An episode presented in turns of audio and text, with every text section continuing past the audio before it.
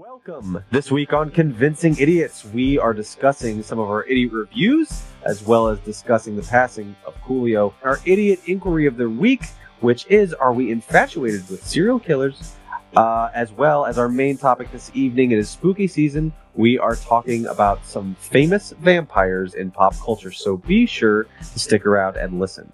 So without further ado, let's start the show. Hi, this is Aaron from Blake Insurance. You're listening to Convincing Idiots podcast. I'm convinced. Call it again? Convincing Idiots. Convincing Idiots. Called it ham gravy. I informed them that I sided with the stat man, not just anyone's opinion, the stat man Brian Fisher. These kids today, huh? Jingle All the Way is in fact the best Christmas movie of all time. I need to get Grandma a present, and my herpes is flaring up. I got it. Mm-hmm. Yo, yo, yo. I'm the millennial Santa. Three friends representing three different generations. That's our whole shtick. That's our thing. Mm-hmm. Nick got the whole poop. Mm-hmm. I'm standing in the sea breeze, holding a turd, just mightily. I'm just going hitting hats. Anyway, on a lighter note... And welcome to the podcast, welcome to the vodcast, welcome to the broadcast. Boys and girls, welcome to the show. This is Convincing Idiots. My name's Dean. Brian Gen X. That's, I was going to fill in the blank for you if you didn't know. Fuck. Okay, yes, I'm the Zennial. It's been three years. I am a millennial, and I know my role. I follow directions well, and my name is Nicholas. And if this is your first time joining us, you will know that, that we are no strangers to getting off to a running start like we have here this evening. I'm no stranger to getting off at a lot of things. But we are a weekly podcast of three friends representing three different generations. Some are a little more reluctant to tell you that than others, but we do. And we get together, we talk about nerd culture, pop culture. Spooner or fork. Things like that. So want to eat that shit one with. Keeps interrupting, and that happens here as well frequently. So we welcome you. If you have not done so already, please like, subscribe, rate, review, all those things on all of your favorite social media platforms. And rather than rattle them off for you, I would just like to tell you maybe you should consult our Linktree. So Google Convincing Idiots Linktree, Linktr. And you will find all of the links to our social media accounts. You can also find that information on our website, which is convincingidiots.wordpress.com. And also, a couple fun new additions to our website include a donate button if you feel so inclined. We have a Patreon page on there as well. Another way to help out the show, which also gives you a little something back. I'm not trying to big time you guys too much, but we do have a limited line of merch right now. Okay, so it may be growing in the future. We got a couple items up there. You can find a link to our merch on our website. So be sure to check that out, please. Also, be sure to check us out on Boss Code Media if you've not already done so. Our friends at Boss Code Media have a lot of interesting creator-driven content. Available for you on your smartphone, smart TV. It is an application that you can download in whatever app store platform that you use. So search Boss Code Media today. We're on there, as well as our friends on It Came From Gen X. So please go check that shit out. What are you waiting for? God damn. So, and I know that, yes, it would be greatly appreciated by all three of us if you know, you could throw anything towards us, a couple dollars, a couple $100, $1 billion, whatever. But if you can't, we understand. Sure. The very least what you do is go to whatever you're listening on, give us 5-star reviews, especially Apple or Spotify. Give us the 5-star, the highest rating. Leave us a good review. Even if you don't believe us, leave us a good review. You can help us. Right, because all of that does help us help people find us. We go up in the rankings or whatnot. So, yeah, at the very least, give us some 5-star reviews and some good comments. Absolutely, very good, very good, very true. I endorse this message as well. Well, I'm a truthful person. Well, okay. Anyway, it's been a few weeks since we've gotten together. It was a little sickly week. Everybody took a little sick sick day off. Raise your hand if you're not sick. You're not sick? I'm not sick. Nick, you're not sick. You should probably... I'm not. I don't know. I have allergies. But I've felt better. I'm a little congested. I'm not sick, though, so okay. Okay, well, thanks for turning that bit up. All right, moving on. It's what I'm here to do, people. That's what I show up for. Just stomp on it right in the ass. Shit. Yeah, that's right. I'm here for stomping on your shit and ramming ass. That's right. Mm-hmm. So, the only reason I'm friends with you. We've heard enough from Dean so far. Brian, what have you been up to in the last 2 weeks? Well, as Dean was alluding to, I've been sick. So last week, I came down with tested positive for COVID. So, COVID. No. COVID. Yes. So it's my engorged testicles. That. Well, that's normal. It's huge. That's a normal thing. Can't see. Have you seen him walk? Yep. I was sitting in a wheelbarrow underneath me, off camera. Can't see. Just a weird side effect of COVID. No, but it's my second bout with it. Fortunately, very minor symptoms. But last week I was just too congested and tired to do the show. So. That was it. Nick was unavailable anyway, so we hope you enjoyed some of our replay clips last week. But I am feeling better. I'm a little bit congested, so I apologize to the listeners and viewers out there if you hear a little bit of my voice. But feeling better, doing well, and looking forward to a fun-filled coming weekend. So thank you. Dean, how are you? I am delightful. I did not have... No, I'm talking about like feelings about the innards and whatnot. Okay. Kind of subjective, but all right. Yeah. We're not talking about my personality. No, that is dog shit. Okay. I feel terrific. I was a little worried because I sat next to you as we went and watched the Poltergeist. Poltergeist 40th anniversary we saw. Yep. Yeah. So we got to the theater, got to see it, and it was a lot of fun. And then when that. The next day I get a text from Brian saying, hey, I tested positive, and hope you enjoyed holding hands in the movies. Good news is you can't spread COVID from jerking somebody off in popcorn. So that's right. Comes to find out. No, you can't. Because, he, Lord knows he tried. And tried and tried. But nope, I tested negative. I am...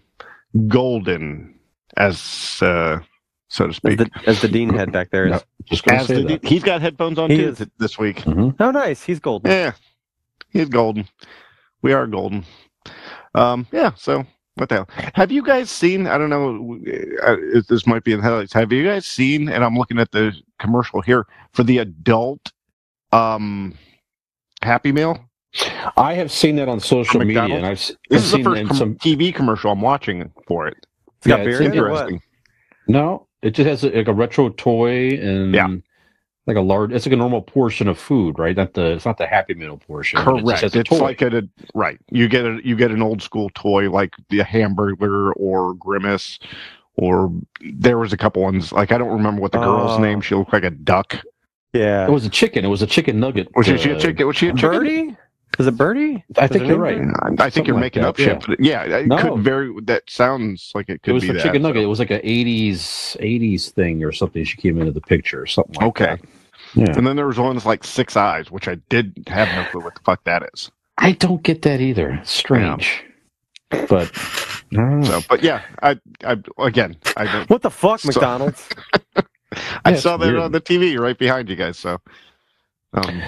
I'm interested. It's generated some popularity there. I've seen people posting stuff. Yeah, it's like I haven't had McDonald's in a while, but yeah, I'll go get the retro toy.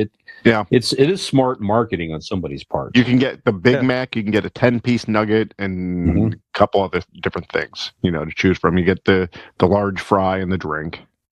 You should put the cookies back. Retro toy. Bring back the cookies. Yeah. Anyway, I'm all about cookies. Yeah. Actually, that's what my shirt says. What does it say? I stand for cookie. As luck would have it, I'm wearing a cookie shirt right now. Right. I love the cookies. I stand for cookie. Yeah. He was a pitcher for the Indians. He had cancer. a couple years back, and then this was the sweatshirt they sold for him in support. Very good.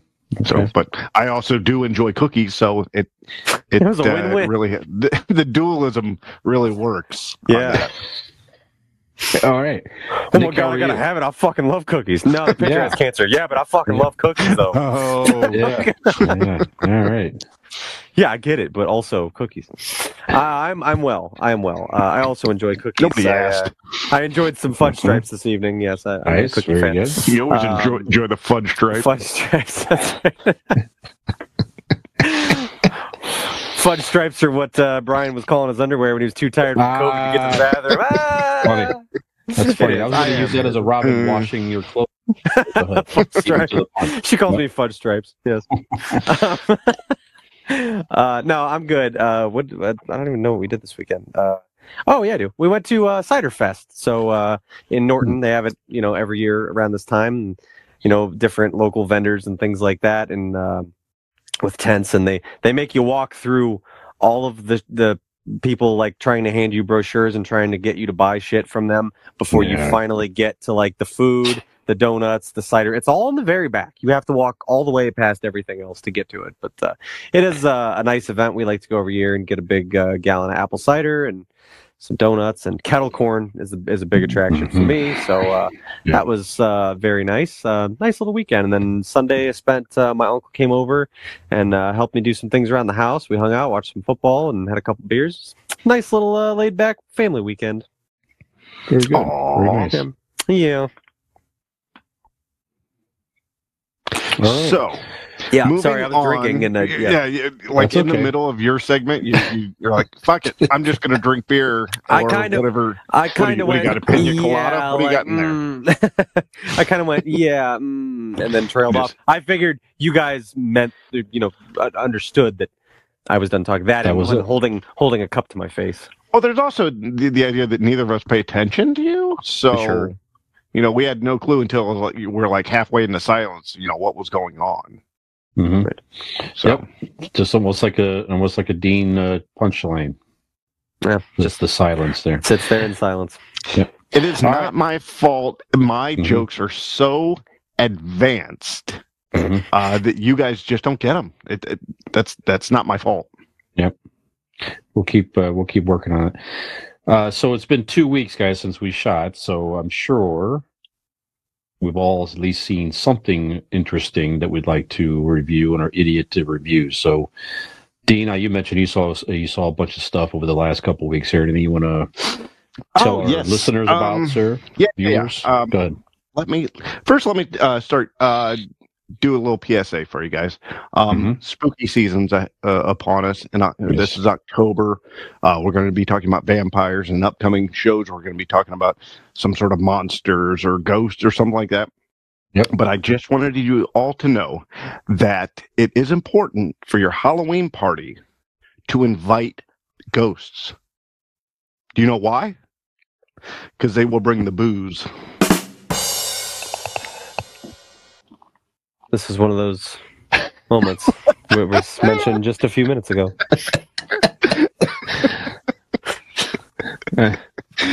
All right. I love it. Okay. I did laugh at that. Oh, go ahead. It's a dad joke. What are you going to do? Yep. All right. I watched a few things, guys. I'm continuing to watch Quantum Leap. It's getting better. The first two episodes. We're sped up, and I heard they sucked. Like a couple people said it was really bad, so that's probably. No, I wouldn't say real bad, but like the third one was really good. Okay. I think they're really starting to find their footing. I hope that the ratings, you know, stay at least. We're giving them a chance, right? But that's true to like most shows. I mean, look at Andor. Did you guys watch Andor? Mm-hmm. I watched the first couple. They dropped them in the first three, right? And the reason they did it, because the first two fucking sucked. They were slow. It was I mean, it was interesting. It was necessary because it got you where you needed to be storyline wise to get you to the good stuff. And that's the same as what happened with Quantum Leap. There's a lot of stuff to explain and a lot of stuff to like wrap your head around in order to start getting to the meat and potatoes of it. Okay. She-Hulk, I think, did the same. I'm still watching that, and I'm enjoying that. I think that's going to be interesting. I haven't seen this week's yet. Well, I watched it Thursday before our episode tonight, so you will like this one. That's all I'll say. Okay, I hear Charlie Cox might do a little cameo there, right? The television show Ghosts is back. I know we're again in spooky season. Mm-hmm. If you guys haven't watched it on CBS, they started season 2 of Ghosts. It's just terrific. It's just a good old-fashioned sitcom. Okay. The premise is fun. The casts themselves, the actors, are fantastic. Really, really well written. It's just an old-fashioned sitcom, just a different kind. You know what I mean? Okay. Excuse me. Is that the one with the young couple in a house where, like, yes. And there's like all these different like ghosts from different time periods in the house or whatever? Okay. It's a lot of fun. And I just want to actually now give a chance to say that you two were right. The Patient with Steve Carell on FX is. Bam! That is amazing. Yep. It is. Nick, did you watch it? Were you one also? Okay, Nick, you have to watch it. I've never even heard of it before. It's on FX. You can, It is Steve Carell as a psychiatrist, and he gets kidnapped by one of his patients. Oh, yes, I have heard of it because Brian was talking. That's right. Okay. Holy shit, man. It is intense. It is, it's riveting. Like, they use silence as a fucking character. Like, it's crazy, like, what they can do and how good Steve Carell is as as an actor. Holy shit. Mm-hmm. I highly recommend that. That's riveting. I can't say enough good things about that. And I'm glad, like, we got to the end, which we thought was the end, because, you know, you're used to binge watching. You're like, oh, good. This is a weekly show that they'll keep dropping. So I'm very happy about that, that it's continuing. So yeah, Nick, please do yourself a favor. At least first episode, you're gonna be hooked. And like Brian said, they're like 20 minutes long. Yeah, they're easily digestible, but like you're in it. You know, you're in that moment for 20 minutes. Yeah, you're in that room with Steve Carell. That's what it is. You feel his tension. You sometimes hold your breath, like you don't even realize you're doing it. It's kind of one of those shows. Yeah. I'd like to also review briefly The Poltergeist. Brian and I went. We watched the 40th anniversary in the theaters. Brian, Brian tried to give me COVID, but sadly I could not be tempted to accept. That's right, he failed. Darn. Shucks. Go ahead. But it's one of those. Again, I'm not giving spoilers, but. Of a 40-year-old movie, it wasn't what I remembered. Some things should be left in the memory banks, and maybe that movie's one of them. It wasn't. I guess you're used to watching all these new movies, these new horror movies that kind of have a faster pace. But like, there was a good first 10 minutes where like nothing happened, and then one tiny thing, and then all hell breaks loose. So, like. They spent way too much time with building poorly the characters, and then jumped in way too fast. It just, again, it is what it is. It's a classic. It was fun to watch. I liked that we got to see it together in the theaters, and I cut the hole in the bottom of the popcorn thing for Brian. That was a lot of fun. I do recommend going to the theater with Brian, unless he's to see any movie, right? Unless he's hacking up a COVID lung, Other than that, no, it was fun. And then my last, you know what? I'm going to save the last one for our main event tonight because it is Interview with the Vampire. Okay. I will get into that when we get to the meat and potatoes of the evening. But other than that, gentlemen, that's everything I can remember that I've seen, watched, and experienced. Other than. Real quick, it's very quick. Did you guys know that Ice-T has a fucking metal band? Yes, I've heard some of that. Yeah, Body Count. They've been around forever. Yeah. I did not know this. Yeah. Yeah. I heard him on a podcast. Yeah. I heard him on a podcast, so I looked it up, and it's not bad. I enjoyed it. Good. Yeah. Actually, one of the first songs on Megadeth's new album features Ice-T. Yeah, yeah. That's right. Yep. That's right. Very cool. Yeah. Yeah. That was neat. I at least wanted to bring it up. Very cool. Yeah. Yeah, check them out. Nick, what about you, sir? What not much. The only thing I can recall really watching that's new is the season premiere of Saturday Night Live, which I was very interested in.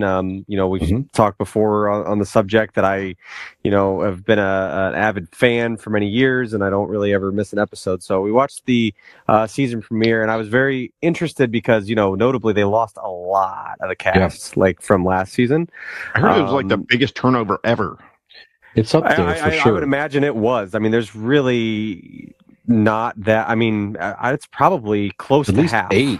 At least eight or something like that, right? Yeah, something at least like of their main cast members. So it was good. I mean, it's typical. Like there was the opening sketch was actually pretty fun because that's essentially what they did was poke fun at.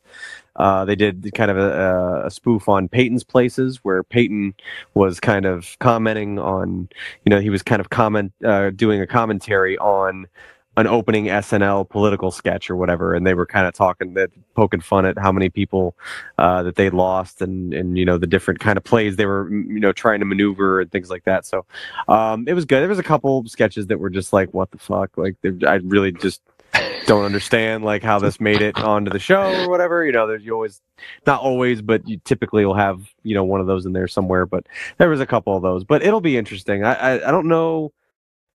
Off the hop, though, if any new face really jumped out at me, it was more of just kind of you kind of see some people that had been featuring cast members that you could see where they're going to step into a bigger role and take the mantle a little bit. But we'll see where it goes from there. But that's about it. That, and I started watching which I think we're going to talk a little bit more about tonight as well. But the Jeffrey Dahmer show on Netflix with Evan Peters, who's just a phenomenal fucking actor he was on American Horror Story, and stuff like that for many years. He was Quicksilver in the X-Men movies. That's right, he was. Yeah, that's right. Also, he Wanda, and he played Quicksilver. Yeah, or he was Wanda and the Vision. Yep. Yeah, right, her brother or whatever. Did you just call it Wanda and the Vision? Wanda and the Vision. Was it WandaVision I'm trying to say? WandaVision. Yeah. Yes. Yeah, but... like an old 80s sitcom. Wanda and the Vision! Wanda and the Vision. Yeah. Yeah. But that's been pretty good so far as well. So, but that's about it. I've been super busy. I haven't really watched much of anything that I can remember. So, what about you, Brian? I'm watching a lot of the same stuff you guys did. So I'm current with The Patient. Dean, there's like 6 episodes now, 6 or 7, something like that. I watched the most current one this week. You're getting very, very good. Continues to heat up. No spoilers, but like you said, just very, very good. The whole storyline is great. I am current with Andor as well. That continues to heat up a little bit too. That's getting better, isn't it? It is. Like it definitely picked up. It's interesting in I don't know. It's just, to me, it's kind of interesting where you see the empire. It's like you get more of a feel of, it's like, who are the hell are these people? And these are people in this. It's like it's a career for some of these people. It's a job, and it's they don't know anything about Sith or Jedi. No. They're just working. It's like an office type feel environment or something like that with a real super tough boss. That type of thing. But, sure. It almost feels like, correct me if I'm wrong, but it kind of sometimes feels like I'm more interested in watching the Empire stuff than the Rebel stuff. Yeah. At times. Sometimes, yeah. But it is interesting. It's great to see the old TIE fighter and different things. So it's going to continue to get better. How cool was that when it zipped down by them, like in the water? Yeah. All right. That was cool. Yeah, that was neat. You've never really seen it interact like that. So, yeah. Just on patrol like that, yeah. I've watched the entire Dahmer series, so we'll talk more about that in our next segment. People love that. People are just eating that up. That was good. Well done. Yeah, thank you. But just like you said, it just super tense, great acting between Evan Peters and the lady that plays Glenda Cleveland, Niecy. Yeah, I'll have to look her name up there. It's not Nash, is it? I'll have to look it up. But those two alone, that's somebody too. Worth the view. Those two there. So just a very dark, demented series, but just to me, just has had me riveted. So I remember when it came. I remember the whole thing went down in the news in the early '90s. It was like just really hard to get your head around that really right. Something like that can happen. DC Nash? Yeah, she was also in Reno 911. Okay, that's right. That's where I saw her before. Yeah. That's right. Okay. But we'll talk more about that in our next segment. And I watched the Rob Zombie Munsters movie. Oh, is that out? By all means, I am patiently waiting here. It's on Netflix, streaming now. Yeah.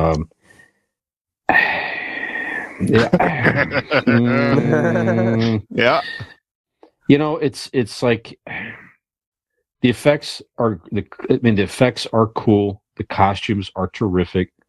The sets are awesome, colorful, eerie, fun. It's like a Rob Zombie. He's definitely a Rob Zombie all over this thing, right? Yeah.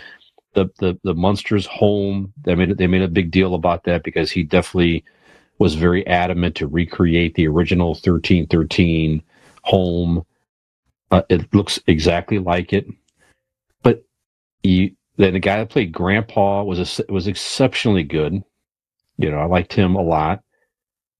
It's just a story that just didn't need it. I don't care personally. What made the Munsters fun for the original series? I love the series. I grew up watching reruns of that as a kid, and I've always been into the weird monster stuff and everything anyway. So that show was definitely right up my alley. But what made that show so funny was the interaction. Now you got your own alley. Now you got your own alley. That's right. That's right. Dean with the fucking puns tonight, eh? Yeah. Yeah. No, but it's just what made the Munsters series funny was the interactions of they were in this creepy house in the middle of a normal neighborhood, right? And it's the interactions with normal people. One of the funniest parts of the show was when people would come up and try to, Marilyn would have a date and they get creeped out and, they would think that normal people are weird and funny. But most of the movie was the story of how did they get from Transylvania in the Grandpa's castle. How did Herman and Lily meet? How was Herman created? How did Herman get his job? All that stuff. How did they get all the way over to finally to 1313 Mockingbird Way? Now it's an hour plus into the movie by the time they get to the house. Oh, and it Jesus. Was very, yeah. So it's very little interaction. And first of all, when they get to the house here, it's Halloween time, so everybody's dressed up. So they think, oh, great, we're moving to this really neat, cool neighborhood. Mm. And then the next day they go out and they see normal people, and they're kind of afraid, intimidated. But I don't remember really barely any interaction besides the real estate agent, which is played by the lady, Cassandra, that plays Elvira. That's who she played in this movie. Oh, okay. Yeah, so she was fine. All that was fine. But there's very little interactions with just like quote unquote normal people. Hmm. So I'm just like, okay. How was the writing? Like the story, the acting. The acting was fine. It's not the actor's fault. I think the actors are trying to do with what they got. But like I said, it's just I'd never watched the Munsters one time ever, the series, and thought, what would be kind of cool? To understand how they got to this house. No, the one thing that was kind of sweet and funny was they show when they got spots. The huge dragon that lived under the stairs, right? As a little baby dragon, and as the movie went on, he kind of was starting to grow and stuff like that. That was kind of cute, right? Yeah. But there's no Eddie because he's just not born yet. Well, what that tells you is Rob Zombie thinks. Or was thinking that I'm definitely getting a sequel or a trilogy out of this. Maybe. That's if it would just had a same actors, same. So this was an origin story of the Munsters. Yeah, interesting. It's a prequel to the series, is what it is. Right. So that's it. That's over. I don't. It's definitely in the top. You at least saw it. Top 10. I did see it. It's in the top 10 or something in Netflix. So definitely people are watching it. You know, but like I said, it's just not. If you watch it, you know what? You can fast forward like an hour into it and be like, okay, I can seriously. You know, I don't know. But you know, Rob Zombie is definitely a fan. He's definitely paying homage to the original series. All that stuff is fine. It's just, like I said, not necessary. Yeah. Sure. So that's it. That's what I got. My producer off camera heard me say that I couldn't remember what I watched, and she wrote something down for me, and I forgot about this. Yes, I did also watch. We watched The Boys. No, we watched. It's called 11 Minutes. It was a documentary on the Vegas shooting, and that was like really fucking like because it takes account from multiple different people in the crowd at that festival and just their experience and. I mean, you know, you remember hearing about it on the news and stuff, and I guess I just, you know, really hearing that side of it and realizing for how long that they couldn't.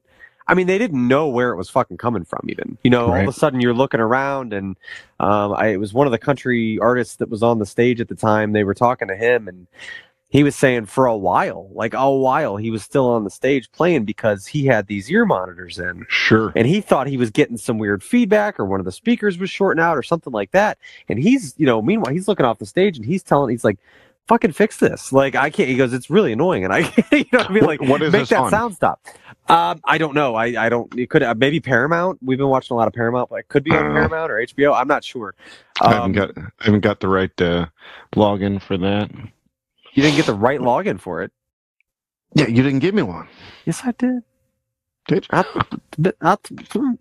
I'm not 100% sure. Look it up. It's called 11 Minutes, but it's on. Yeah, it was about the Vegas shooting and you know different people's experience. It was about your sex life. Yeah, right. 11. Oh, you're too generous. 11 minutes. You. I was just gonna say it's like normally it's good that Robin watched 11 minutes. Normally she watches like 8 minutes. That's all. But yeah, like you know, one of the cops talks about it. There was one guy. One guy that they're talking to, he was a rookie. It was his first day on the job, his first fucking day. The shit happened at the festival. So yeah, it's just pretty wild, man. Pretty scary shit. But that's actually it. That as far as I can remember. That was crazy. That dude had a whole arsenal in that room. It just imagine. He rented out that. How did he get it up there like that? It's he crazy. Rented out that, and he had every room on that floor except for two. He had every fucking hotel room on that entire floor, except for two. Nope, doesn't seem strange at all. Nope. Yeah, right. God, jeez, man. They'll do anything in Vegas to get you to stay. Hell, I got a call tonight saying that you know, since Las Vegas is back open, we would like you to be our guest and you can get your choice out of these three hotels. We'll give you $500 in spending and. A $500 voucher for they must have heard the podcast. They must be fans. I know, right? No, but I mean, they were giving away the fucking house. I mean, how true it is this? You know, once you break it down, and I went further, but I mean, I didn't. I'm like, I'm driving. He goes, well, you can pull over on the highway. I'm like, click. I hung up. I'm like, don't. Yeah, I'm like, okay. Now you're just being an obnoxious salesman. This is simply an offer you can't refuse. Right, but this is worth potentially dying for on the side of the road. Right, go ahead, pull over. It'll be fine. But no, it's just you know, but that shows that like Vegas or probably any hotel, if you have the money, they'll rent it out and not think twice about it. Sure. Yeah. All right. Well, speaking of potentially dying on the side of the road, here, guys, our next segment is going to be about. Serial killers. So we're going to talk about a little bit of pop culture headlines, and we talked about the guy who cut Captain Crunch's throat. Go ahead. No, that was it. That was. Well, serial killer. Come on. See, I'm up here, guys. Get please insert cricket noise. Yeah. I must still be slow from the COVID or something, perhaps. You must be, because that was gold. Excuse me. Yeah. So serial killer shows, we mentioned Dahmer even here. A couple of us are watching that series here. Just a very popular. And in our next segment, we're going to get to in our idiot inquiry. Why are they so popular? Is it why are people fascinated by serial killers in general, shows, content? Are we becoming desensitized to murder because of all these shows, or is it something else? Murder? I don't know. Yes. Well, everybody needs an obsession, right? Like everyone watches serial killer shows, or Nick watches hockey. I am obsessed with insurance. Of course. I can't help it. Right. Especially once you hear about Blake Insurance. Yeah, I could not be obsessed. First time I heard about Blake Insurance, my heart started fluttering. I got the flop sweats. Yes, I was eating a bowl of chicken, but still, I was very excited to tell you. So please let me tell you, Blake Insurance is an Erie insurance agency located right here in Barberton, Ohio. They provide auto, home, renters, and business insurance with honesty, decency, and affordability. Erie Insurance is above all else in service. You want to call 234-571-5359 or visit BlakeInsuranceLLC.com for your free 5-minute quote today. And when you do, tell that lovely, lovely young man or his beautiful wife, whoever answers the phone, that these idiots sent you. Very good. I mean, you mean, Aaron, you might too get some flop sweat, just from his aura. Yeah. Yep.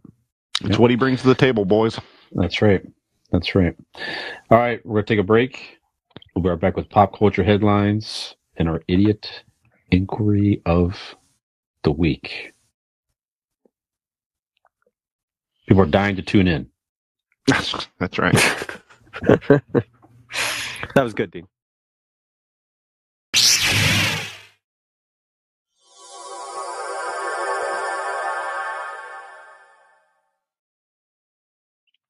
Welcome back to Convincing Idiots. You know, some call us like a idiot's paradise, guys. We're a paradise for idiots. You know what I'm saying? So but spending most of our lives in it. Yeah. It kind of makes me think of Gangsta's Paradise. The famed song by Coolio. We do want to mention that song because Coolio just passed away last Wednesday at age 59, so relatively young man. So I don't know the cause of death, but certainly in the 90s. Let's see, what did it is? So 95 film, he was in Dangerous Minds. Yeah. Yeah. So that Gangsta's Paradise was he in it, or did he just do the song? The song. Yeah. It was used in the film. It was used in the film Dangerous Minds, starring Michelle Pfeiffer. He was in the video. Because I remember them sitting like back-to-back chairs, looking at each other, doing that deal. But I don't remember him being in the movie itself. He did some acting, though. He had been, actually, he was in, was it one of the Marvel movies? He did like a little small part in or something. He was in. I don't know. I don't have it in my notes here. But I'm pulling it up here. Okay. I feel like I saw still, and I was like, oh, yeah. Like, it was one of those things that he was in a movie that you kind of just didn't realize. All right, well, Dean's looking that up here. So, Gangsta's Paradise certainly was his most popular song from the film Dangerous Minds. Also had hits with Fantastic Voyage. That was a cover he did. 1, 2, 3, 4, Something New, and It's All the Way Live. And of course, he had one of the highest honors that a musician could have. Probably, I know Dean will agree with this. Is if you have a song parodied by the great Weird Al Yankovic. So Gangsta's Paradise was made Amish Paradise by Weird Al. I don't think Coolio was too keen on that. He was not. He was one of the only that didn't. Yeah. yeah. Actually, that's one of the early, one of a few of the early things that I remember of Coolio. One was like his acceptance speech at, I think it was like the VMAs or something like that, where he actually, because like Weird Al had recently won for something for Amish Paradise, and then like Coolio actually like said something about like, oh man, you know, and here's where he's like, even though, you know, he asked for permission and we didn't give it to him, but he fucking did it anyway, so whatever. Like, coming from a millennial standpoint, Coolio had such an impact on many people my age's life, not only for Gangsta's Paradise was, you know, everywhere and everybody knows that song, but definitely he was the he sang the theme song for Kenan and Kel on Nickelodeon. He's in the opening credit, and he's rapping in the car with Kenan and Kel, and he's doing his thing. And to this day, it's probably one of my favorite theme songs every time it comes on. I love it. Yeah, the Kenan and Kel theme song is a big one for Coolio. People of my vintage will remember Coolio probably mostly for that. Yeah, that's great. He just had a cool look to him with the braids and kind of crazy hair and stuff like that. So yeah. Go ahead, Dean. All right. He's been in a lot of things. None to which I know of. Okay. I mean, he's been in a couple, like, he was in an episode of Early Edition, The Nanny, back in the late 90s. Probably played himself. He played a banker in Batman and Robin. That was it. That was the one. Okay, so not more, but yeah, I was going to say it was something superhero related. That's right. Yeah. Get Over It. He was in, he played himself. Gangland. He played a police officer. Episode of Charmed. Okay. A lot of B movies. He was in Daredevil. With Ben Affleck. Yeah, with Ben Affleck. Mm. That's two strikes for the movie, for the superhero movies. And Batman and Robin with George Clooney, and Ben Affleck, Daredevil. Mm-hmm. But to tie it into everything else or other things that we're doing tonight, he was in 2004's Dracula 3000. Oh, okay. So tie that shit together. So it should automatically make some of the best vampire movie list right there. Yeah, that's right.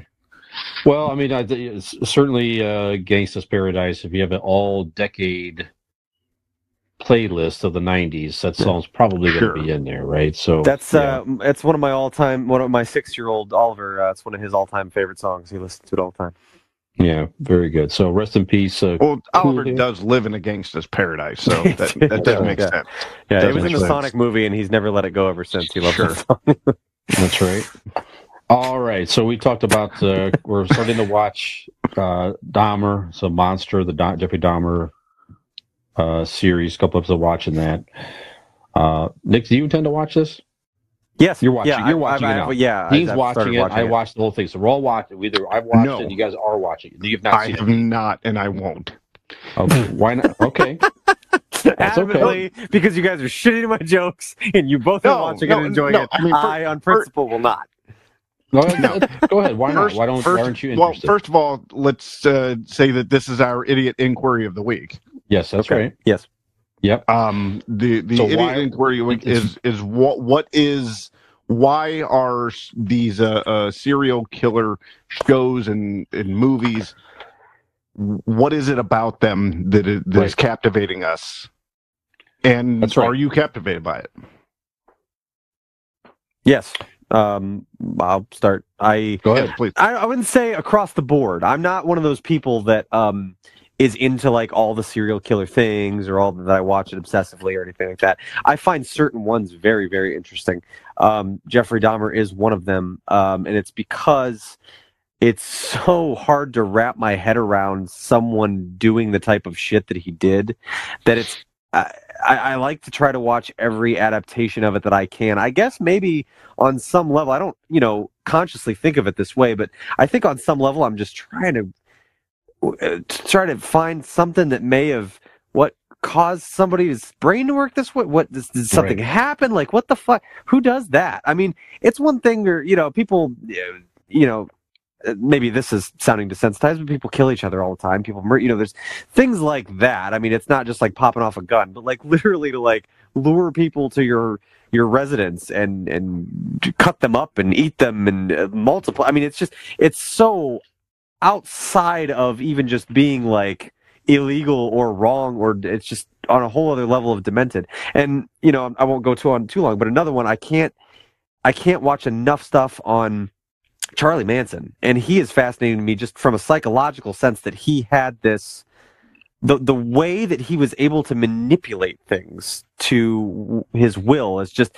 it astounds me, everything I watch on him. So like I said, I'm not all about like every single one, but some of these ones that are just, they really strike me as very interesting, and Dahmer is one of them, to where it's just, in his case, it's so just off the fuck, just so far out of bounds, like the shit that he did, that you're just like, how does even a sick person, like, how do you get to that? Like, that's a whole other level that you've unlocked there. Like, how do you mentally get to a place where you can physically do that type of shit, So, and it's not, I don't feel like it's, glorifying it or anything like that necessarily. It's just, I think it's just the general curiosity, of people. I mean, if people were driving around with, license plates and stuff like of Jeffrey Dahmer's face, like they do Darth Vader, you know what I mean? Like, that's a character and he's a villain, and sure, that's glorified, but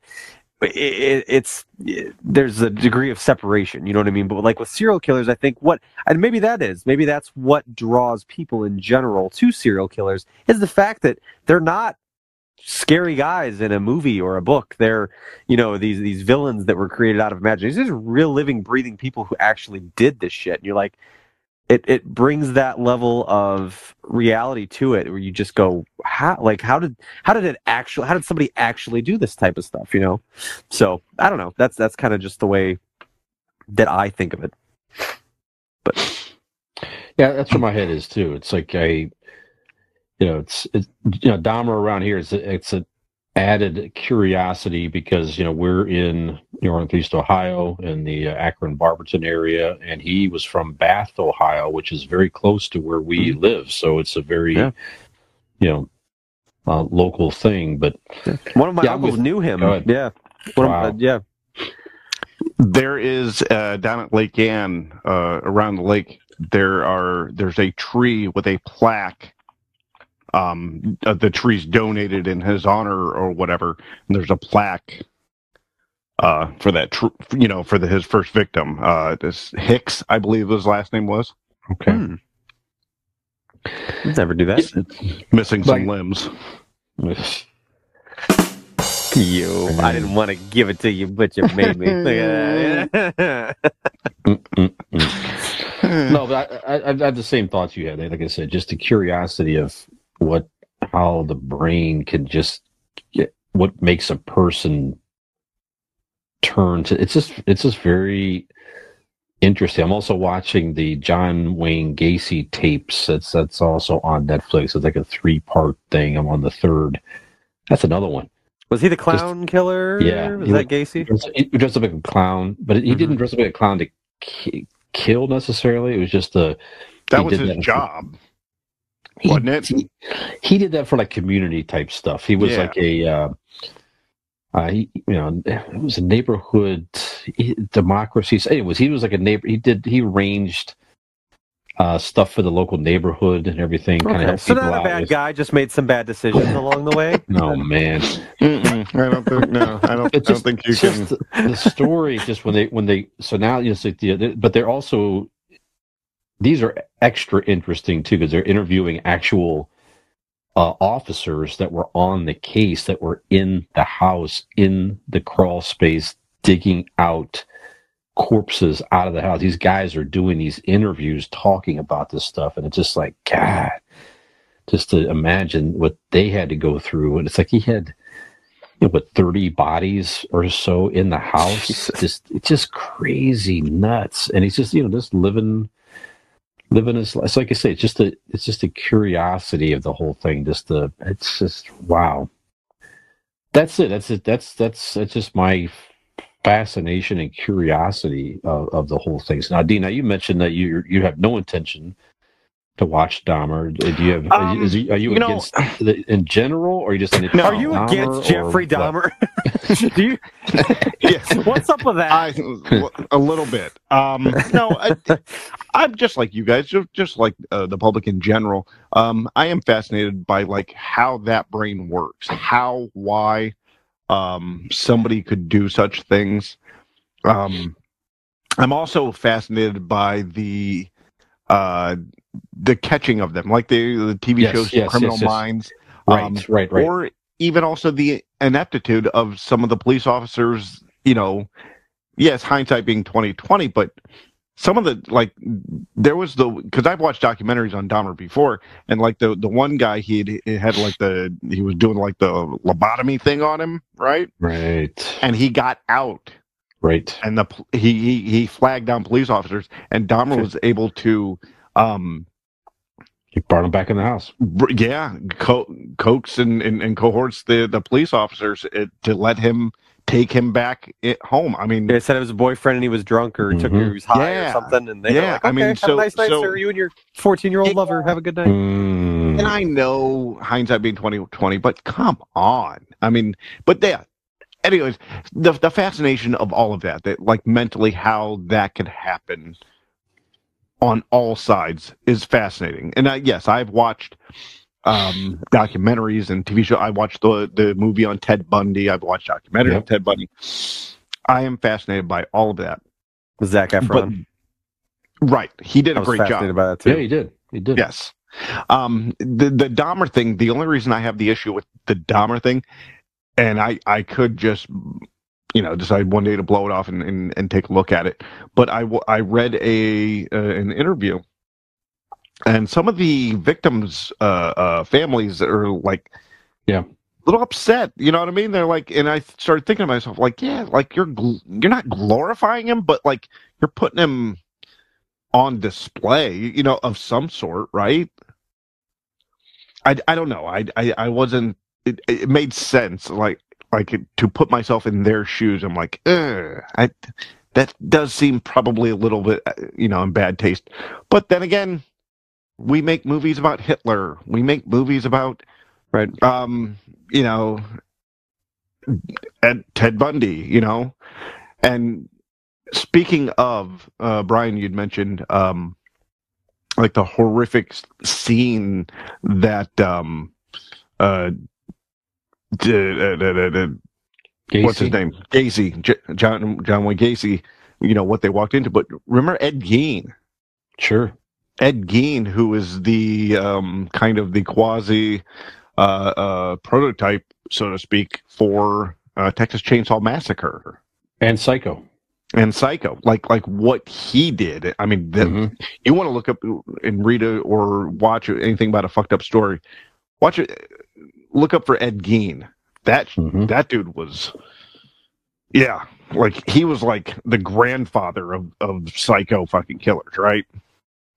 That's crazy. But the Dahmer thing, I probably ultimately will probably watch it.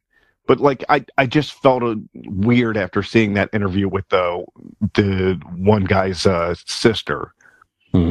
So I don't know. That's my hesitant to it. Okay, but I probably ultimately will watch it.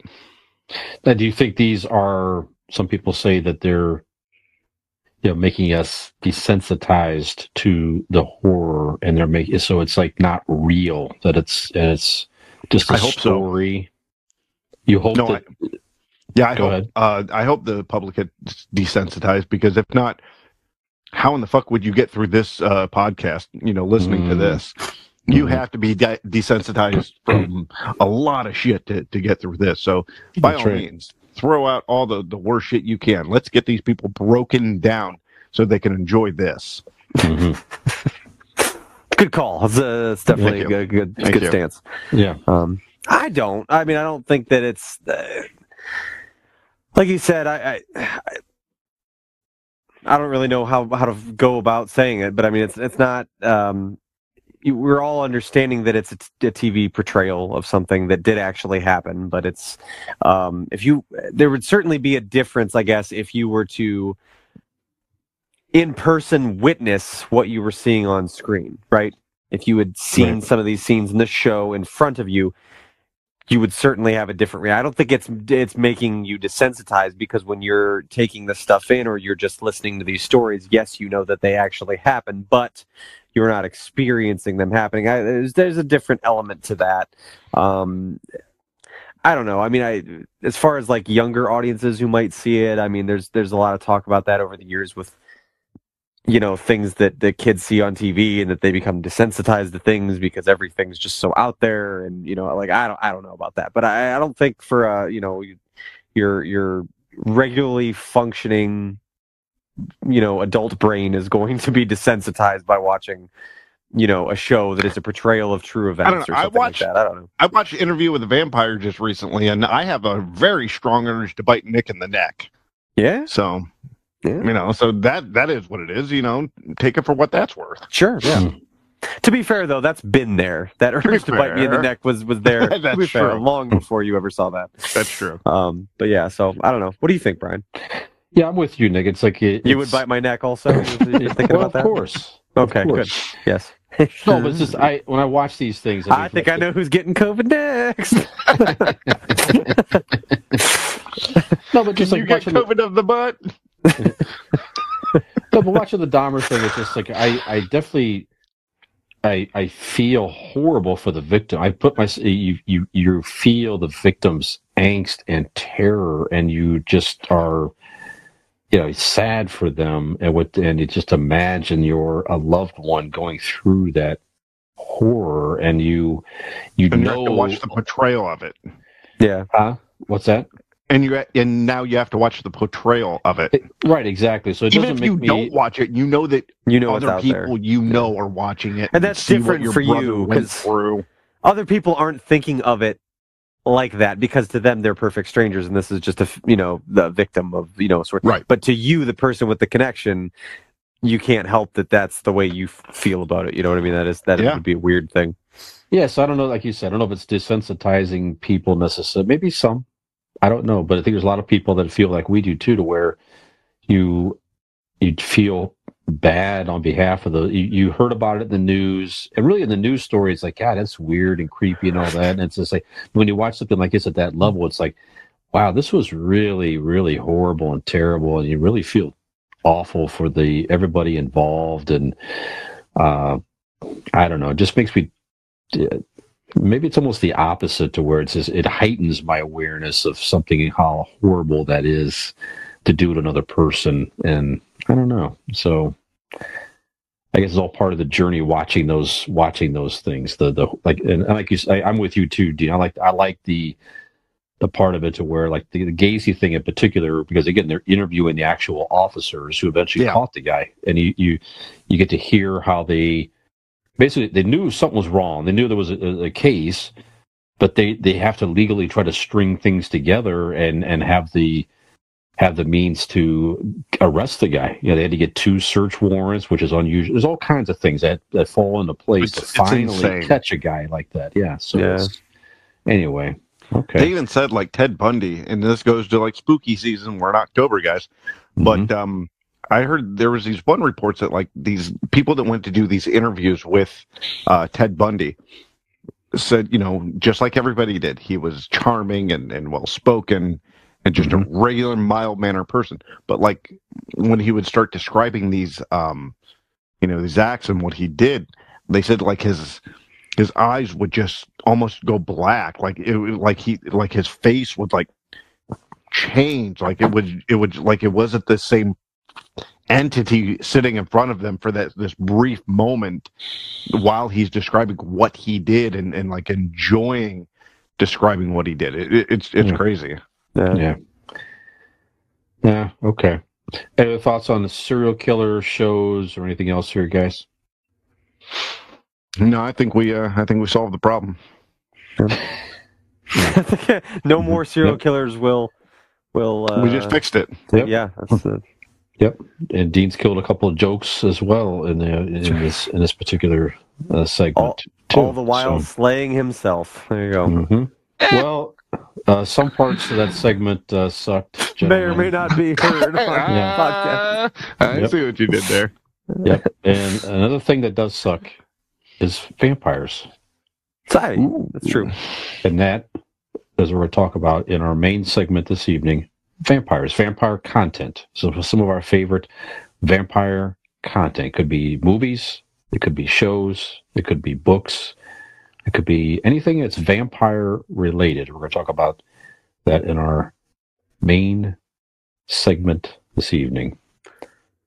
Right after you suck on some of this commercial break. That's right. Be right back. Hey, I'm gonna load up on PlayStation games. Greatest hits are on sale. Crash Bandicoot, Jet Moto. But I don't even have a PlayStation. You do not.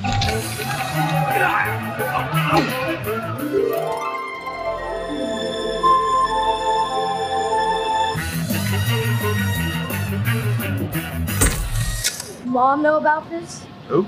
PlayStation. Jinkies.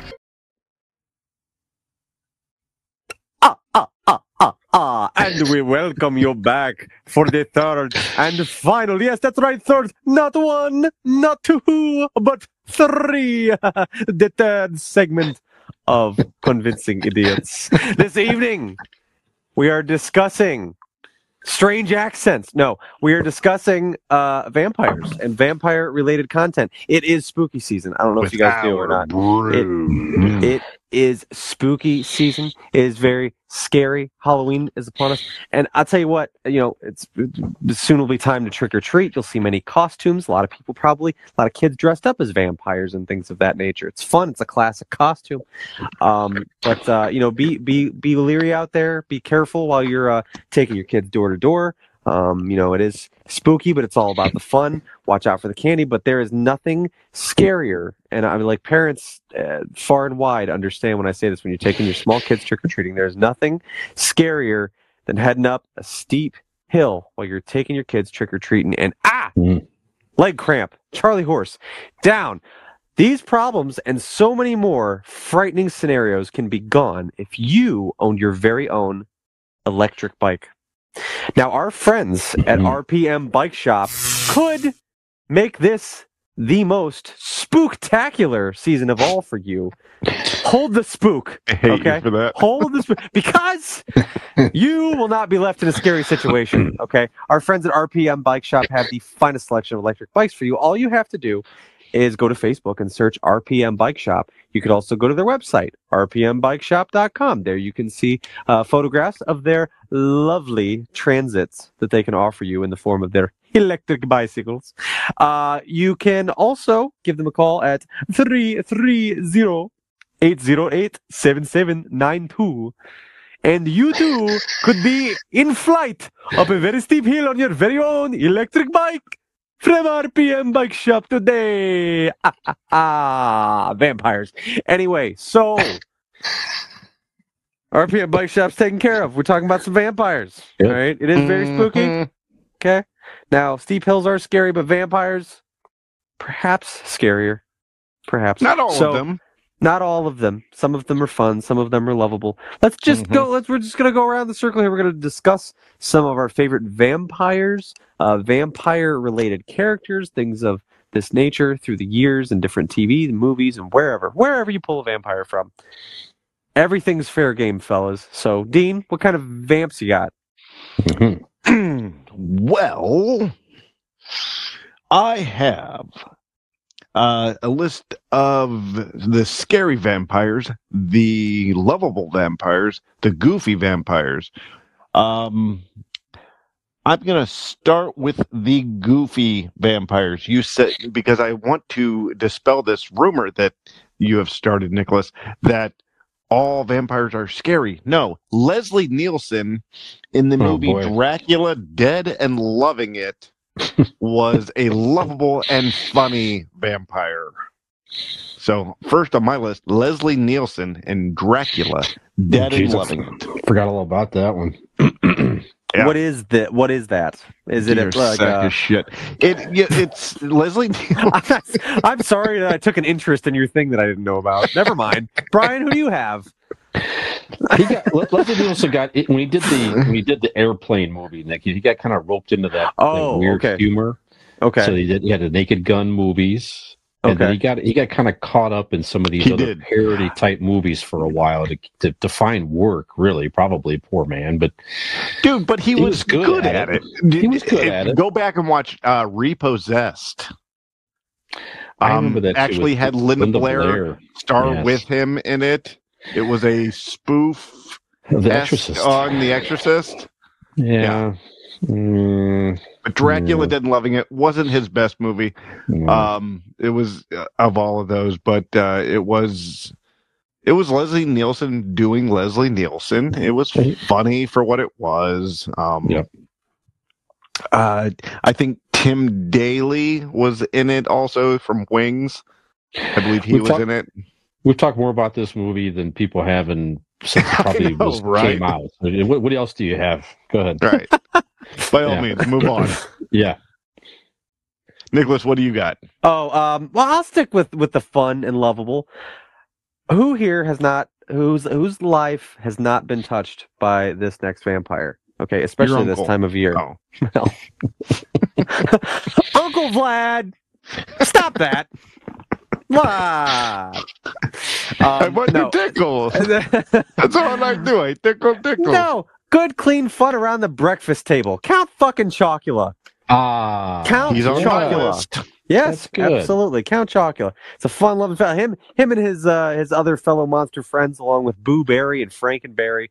I have boxes of all three upstairs right now. Big fan. Actually, oddly enough, Count Chocula is probably my least favorite of the three, but nevertheless, I respect the hustle. I respect what he's done, and he, more than the other two, has been relevant because, I mean, Count Chocula is on the shelves all year round. Boo Berry and Frankenberry, it's a seasonal treat. So, good on Count Chocula. Longevity, staying power. I mean, if there's one thing that vampires have, it's longevity and staying power. I mean, that's true. So, and I mean, chocolate can't go wrong. Count Chocula. There we go. One of my favorite cereals of all time, and that takes me every time I see those monster cereals without fail. It takes me this super nostalgia. Yeah, I'm sure that's why they keep cranking them out. I was just saying, well, now they put it like the boxes I have. Like before, they'd put them out in their like themed boxes that were kind of updated. The last couple years, they've been putting out on those plain with the throwback school. Kellogg or whatever like logo, the white box, like they kind of look like vintage. So that's kind of cool. That's what I remember as a kid. And then I think last year it was the 50th anniversary of those cereals. They had a blend, like there's all the cereals in one. Yeah, one blend was pretty good. But anyway, I haven't seen this. I haven't seen yet this year, but last year on the back they had the dotted line cutout, so you could do the Halloween mask of Count Chocula, Blueberry. My King Vitamins always had those on the back. They had like the little knight helmet and the king face and King Vitamin. Yeah, good stuff. Yep. I saw a Hawaiian shirt with like all the monsters, like the count, the cereal monsters on it. I'm like, nice. Very simple to get that. You can find them out there. All right, we'll stay with some of the fun stuff. So we mentioned Even Tonight. So one of my favorite vampires, fun-loving vampire, Grandpa Munster from the Munsters there. So the great Al Lewis on the original Munsters was a terrific actor and vampire. And like I said, the guy that did the new Grandpa was decent in his own right there. But original Al Lewis, Grandpa Munster, the Count, one of my favorite vampires of all time. I have one of my favorite, Lestat Lioncourt from Interview with the Vampire. Okay, so I'm going to take this time for a moment and talk about the new television show. It is it's not a remake. It is actually a continuation. It is 20 or 30 years after the movie. Okay. Oh, okay. I thought it was a reboot, so it's not. Nope. It's a continuation. It's a continuation story. Because Louis finds the original interviewer, right? Okay. All right. And Christian Slater's character, and he brings him back because they both weren't ready to tell the whole actual story. You find out that the interviewer was a drug addict, and Louis wasn't quite up the vampire snuff to be honest. So they're both getting together to tell the whole and actual story. So they start from the beginning. They've diversified the cast. Louis is played by a African-American gentleman. Lestat is still, looks like, Lestat, the blonde hair and whatnot. But they've changed up a little bit.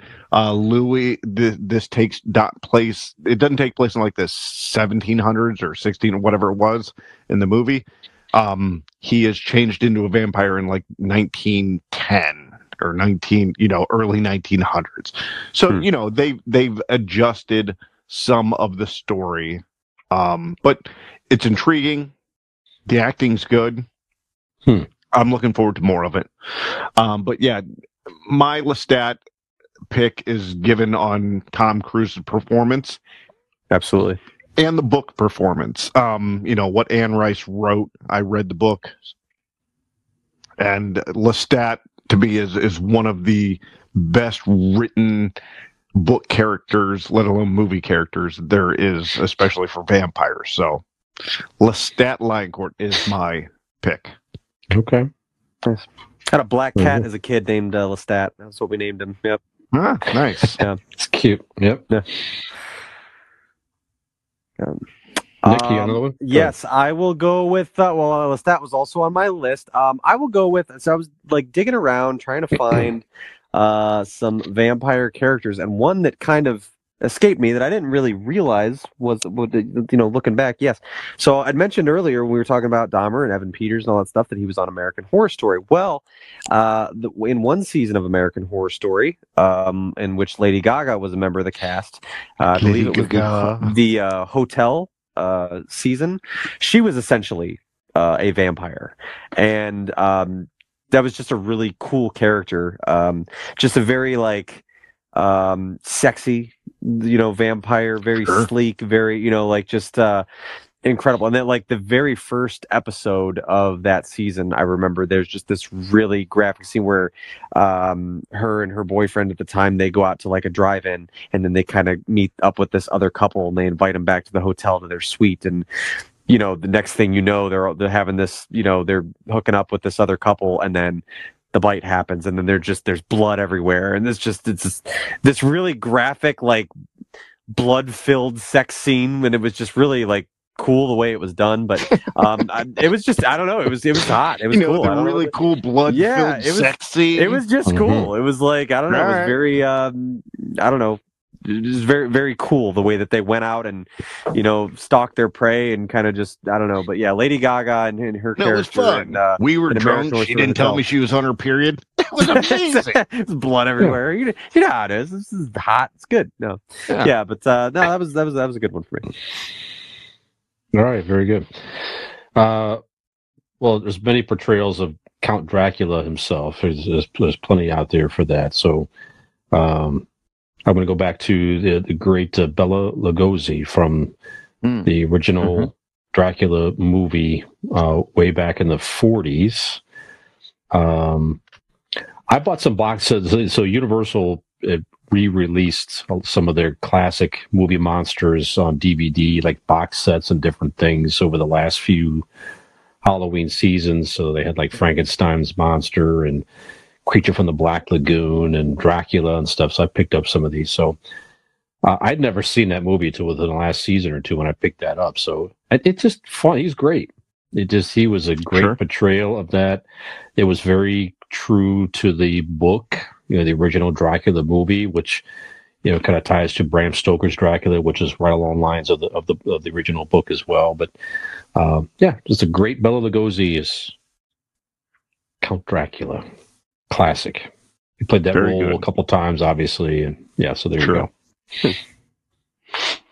When I was moving out of one apartment, going into the next, and I was moving in with this young lady, and we didn't. Cable was going to be hooked up, so we didn't have any TV at the moment. So the only thing she had with her was the entire box set season of Buffy the Vampire Slayer. And I'm thinking to myself, I'm like, yeah, not going to watch that. No, thank you. She's like, well, at least, all right, I'm going to turn it on. At least watch one episode. That's all it took. I was hooked. I binged through that whole damn season. And to me, one of the coolest vampires there are is Spike from Buffy the Vampire Slayer.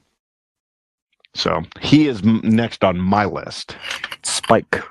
He would like, they turned him when he in the 80s, so he is this punk rocker vampire, like more Johnny what's his name? Johnny Rotten, that type of character, you know, British punk rock guy, turned in the 80s, but yeah. But great character, great show. I was more than pleasantly surprised. I don't care what anybody says, that show rocks.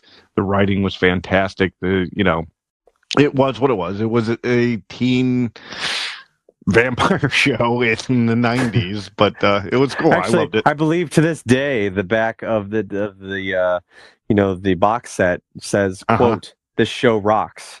Dean Harvey. Yeah. That's how they get people to buy it. Sure. Vouched for by you. Who wouldn't buy it if you read that on the back of a box set? Wasn't there there was a spinoff from Buffy the Vampire Slayer? Wasn't Angel. There? Was it Angel? Is that what it was? Was that a vampire as well? Yes. Okay. Without giving you the whole story and backstory, yes, Angel was a vampire on Buffy originally. Okay. All right. So, with Spike being my next pick, Nikolai. Yes. Who do you have? I'm going to go real old school here. Another classic, another fun-loving one. The Count from Sesame Street. You know what I'm saying? Yes. Just teaching kids how to count, you know, counting bats and shit. You know, the Count's just a good... Bats and shit. One bat and shit. Two bat and shit. Three. That shit, that's guano. Yeah, no, man. The Count's up there for me. The Count's a good vampire. So I agree. Well, my favorite Muppets of all time. You know, as a kid, I had a story album type thing. Mm-hmm. You know, and it was the Count doing like a radio show. That's what it was. It was the guy doing it was the Count voice. Welcome to WVVN. Yeah. Broadcasting out from your radio from Pittsburgh, Pennsylvania. It was something like that. Now listen to The Strokes. Exactly. Yes. It was along that line. That's right. He would introduce segments. Wait, there's more. There'd be like Sesame Street songs and stuff that he was introducing and all that. And I would listen to that album, and I would sit down and pretend I had a microphone. I was the Count, and I just memorized that album, and I would sit there and recite and just mimic, lip sync, you know, the Count doing that radio show. So that was my first taste of being on the radio. Little did I know. Look at that. Yeah, that it would be a career for you. A global wide podcast. Exactly right. Even on my bedroom door, Nick, I had a little sign, like little Brian's room, whatever. And I had a Count that I cut from a Sesame Street magazine stuck in that sign. So all the way back, it was like one of my favorite Muppets was, you know, the Count was on my little bedroom door as a child. Many years ago. So there you go. A little homage to the Count. Enter. Little Brian will be done beating off in 3 whole minutes. Thank you.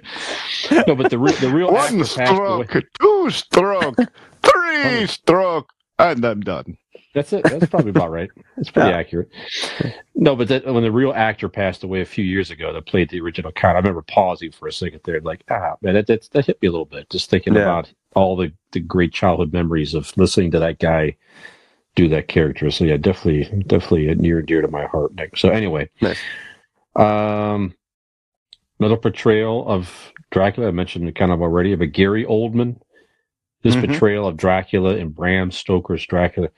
Man, I remember when I first watched that movie, I was like, man, this is so strange and weird. I really didn't get into it originally. But every time I've watched that movie since, I'm like, I have a greater and greater appreciation of the entire movie. Keanu Reeves is great. It's just the visuals are fantastic.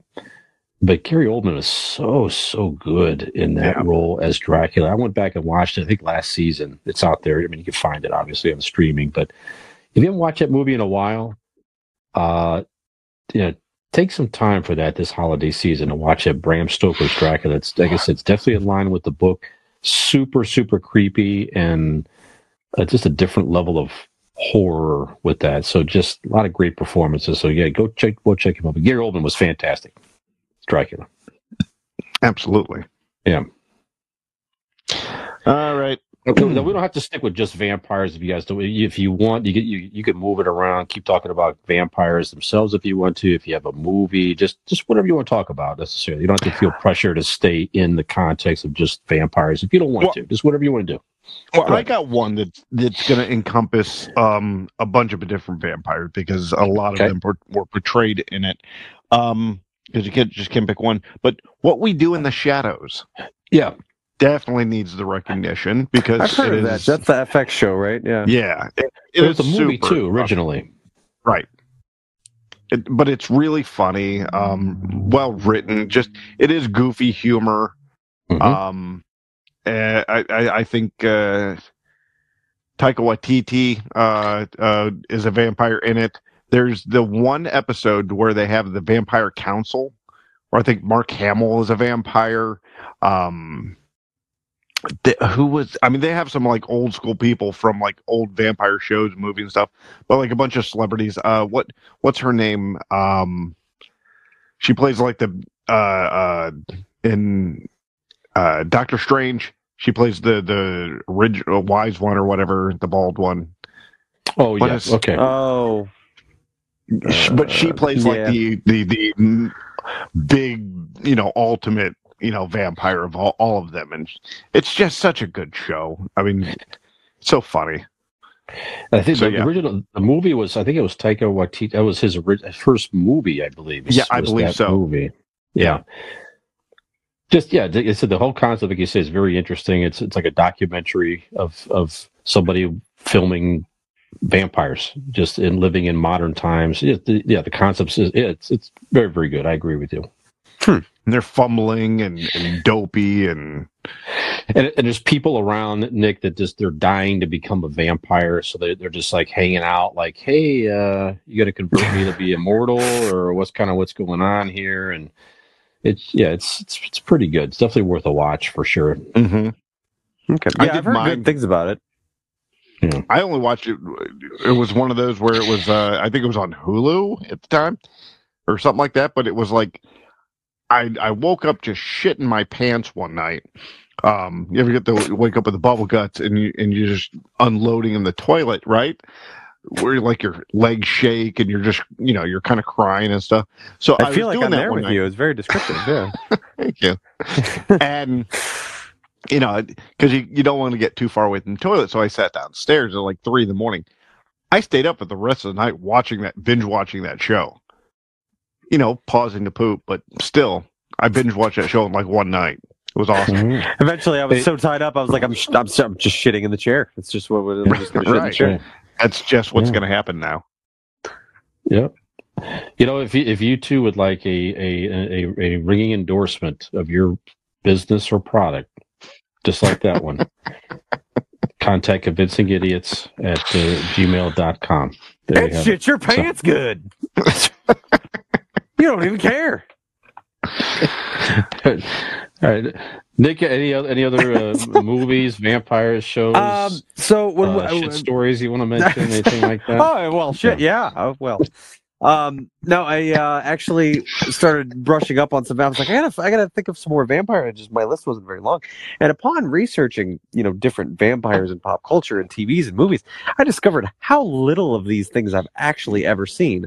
I know of them. I know of Buffy. Never watched it, or your Nosferatus, or what. I've just never seen any of this stuff. So unless you want me to start digging into Twilight characters, I don't know. But you haven't watched Buffy the Vampire Slayer, but you have watched Twilight? I have. I've seen the first two movies. The second one was not great, but it was definitely better than the first one. Okay. Yeah. Girlfriends, right, man. I don't know what to tell you. It's just... Are you asking to be my girlfriend? Is that what you said? I think my head. Well, you as the Buffy fan, I don't know how that would work. I don't know which one of us would be the girl in the scenario. But Brian, we need a boyfriend. Yeah. Will you be our boyfriend? All right. So one of my favorite vampire products, anything, is the movie. Interview with a Vampire back in '94 with Tom Cruise and Brad Pitt. It's fantastic. I know we talked about this on prior episodes, I think, but I remember at the time people were flipping out because Tom Cruise, no way in the world could he play a good Lestat. It's a he was perfect. He was great. Mm-hmm. He was great. And then the young girl was. Played Mary Jane Watts. Dunst. Kirsten Dunst. Yeah, fantastic. Which, if you go back now and look at Antonio Banderas, she's like he was great too. 11 or 12, and like young. Damn near making out with Brad Pitt. It's creepy if you go back and look at it, but in the book, she's younger than that. Yeah, it's creepier to read than what they were able to or allowed to put on the screen. Yeah, definitely romanticized the whole being a vampire thing. That movie. So I'll ask that question a little bit later here, but yeah, just fantastic. If you've never seen it, watch it. If you want to watch the TV show, it'd be a good opportunity to watch the original movie to tie into the TV series, I'm sure.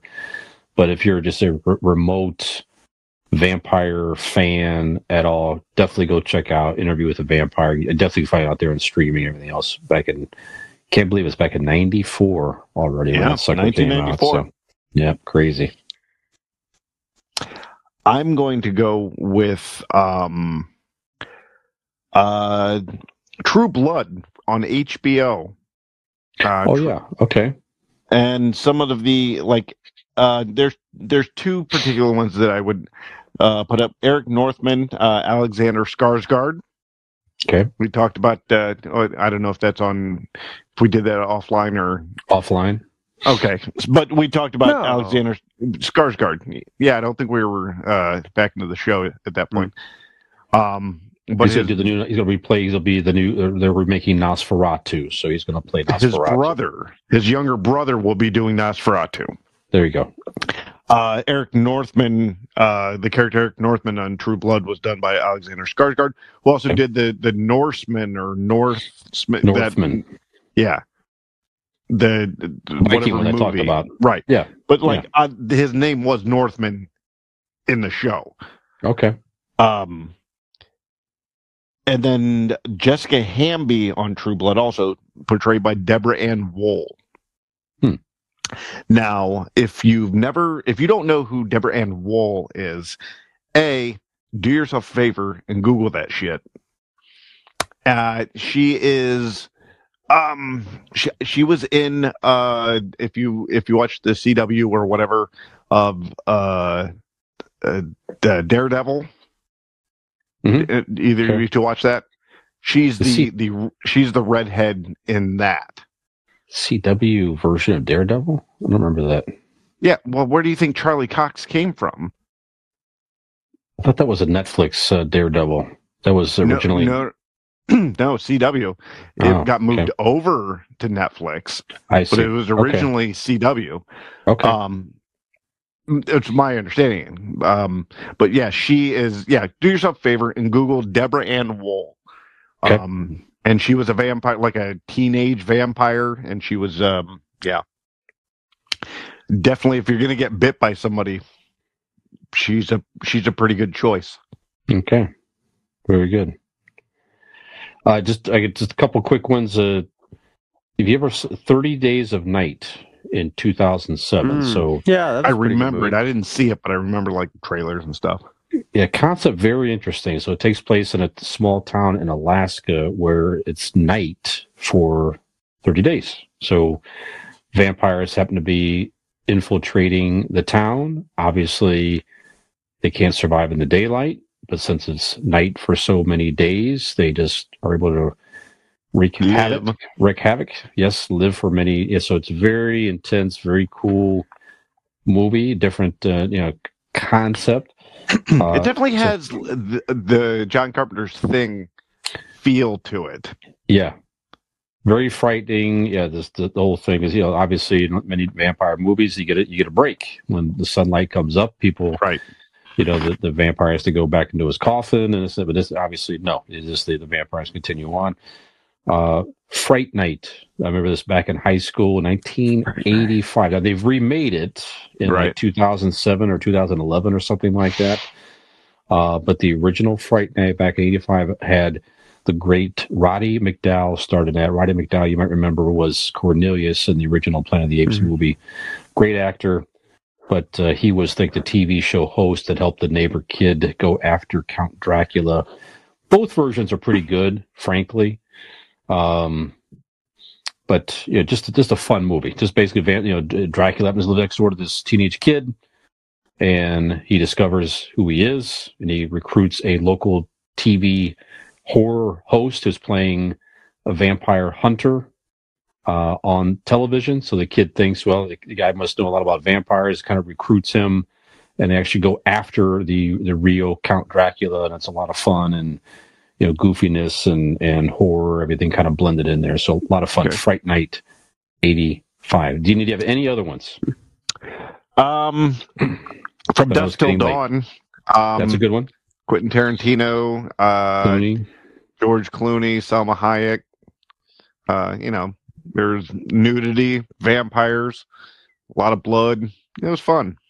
There you go. Speaking of which, Blade, one of my favorites also. Oh, yeah. 1998, Wesley Snipes, and I know we've mentioned Blade in several episodes prior. And that was one of the first big Marvel property was Blade to hit the big screen. I never knew that was a Marvel thing. Yeah, and if that, again, as we said before, if that movie would not have taken off and become such a hit, you might not have seen Spider-Man back then, right? And the rebirth of the entire Marvel universe, and of course, Blade is being rebooted into the Marvel universe. He made a small cameo, just his voice, at the end of Doctor Strange. I think it was Doctor Strange or the Eternals. Was not the Eternals. Eternals. Was it the Eternals? You heard his voice at the end, right? So, Blade, great concept. It's basically a guy was born. His mom was bitten by a vampire, and she was pregnant with him. She died at birth. He became a kind of a hybrid, and decides to take vengeance out on vampires and hunts them down. Interesting concept, interesting character, and Wesley Snipes was so good in that movie. Yeah, back then. Yeah. Is Morbius is kind of a vampire character too, isn't he? Yes, he was. I still have never seen that movie, but me neither. I have never. And nor did the majority of everybody else. Everything I hear is that it either wasn't good or just lack of seeing it, nobody saw it. Yeah, just shit the bed. Yeah. So just a quick question for you guys. I know it's late. We got to wrap up and get to sleep here soon, but all these movies about vampires, did you ever fantasize about becoming a vampire? Does the thought of that be living eternally? But again, you have to obviously kill to survive. Sure. But does all these movies kind of romanticize the thought of becoming a vampire? Is that ever appealed to you in real life, or no, it's just a weird thing? I had never thought about it, or... What do you think about that? Do you ever think about that? When I was younger, before I got to living more, I thought, yeah, that would be cool. You live forever. You're all cool and vampire-like. And then you live fucking 30 more years, and you're like, oh, fuck, no, this ain't cool. I don't want to live forever. I barely fucking want to live now. So, yeah, so now, not appealing. Then, sure, it was neat. Okay.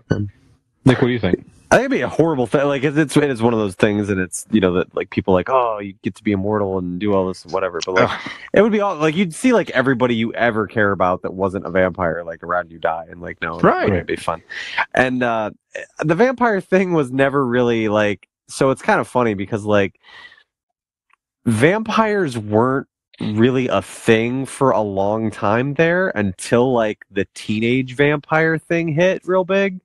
And it was the Twilights and the Vampire Diaries and the, so like when I, of the 80s, yep. When I think like vampire shit, like it's kind of like that kind of stuff. Like it's a weird, like, I don't know. I think that's a generational thing though. Yeah, I was gonna say like vampires aren't like, because you don't we don't have the same memory of vampires that you do. Yeah, it's this weird like relationship. Like, who to be with a vampire? Like that's this. I don't know. It's yeah. I don't. Like a vampire thing is not. Doesn't sound. I don't know. I think I just have like a different viewpoint of what vampire, because in pop culture for the last like, God, what, 15 years, 20 years, or whatever. That's kind of been like what like vampires like popular, you know, in a popular sense have been. And it's just kind of weird. But no, to actually be a vampire, I think like would just be kind of like depressing, because you can't get attached to anyone. Yeah, it really would. I mean, at the same time, I guess it would, and it would, like, emotionally, yes, if you, but I mean, like, as a vampire, though, also, is my understanding and everything, is that, like, by being immortal, you don't feel yourself getting older, or, like, that you're sore now when you weren't 20 years ago, you know what I mean? Like, you're immortal, and you feel amazing, and you're, I mean, still just mentally waking up going, ugh. I'm still doing this. Yeah. But you could kill yourself very easily, too, that's as a vampire. That's true. Jump out in the sun. That's all you have to do. Yeah. Yeah. Or go to the butcher shop and get a steak. That's right. That's right. Yeah, I like I said earlier, it's I the whole interview with a vampire movie definitely just made you think about that. In that movie, you certainly saw those guys live through different eras, and they saw the invention of the cool part technology. Is like to see the history.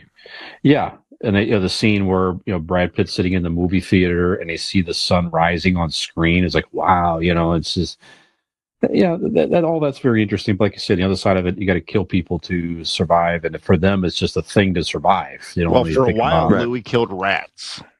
Right, because he had the sensitivity and this and that and the other. So, yeah, and this is a weird time to reveal on this show, guys. But no, I'm not actually a vampire. But, what?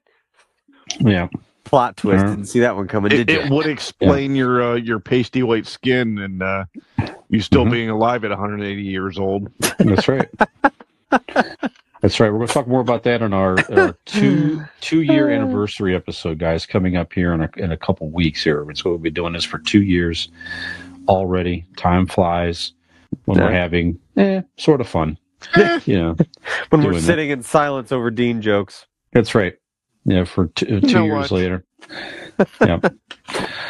Yeah, and one thing about vampires, though, too, guys. I mean, obviously, one thing that could kill them, we mentioned already, is sunlight, right? Another thing that kills a vampire is what? What else kills a vampire? Steak heart. Mediocre product reads. Well, the vampire might have been dead a long time ago. So garlic. Yes, garlic. Yeah, but a wooden stake through the heart. No, back to the. Don't keep naming things. You're at it. Just that's all right. No, you're fine. You're fine. A wooden stake through the heart. Jackal.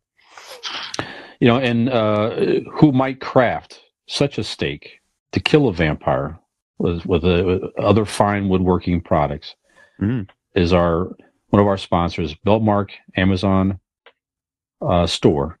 Check them out. They're known for not crafting the stakes necessarily. Maybe they do. I mean, this is going to be a new product on the store that you'll see here very soon for the Halloween season. Stake to kill a vampire, but they specialize in countertop compost bins, floating nightstands, and floating liquor cabinets.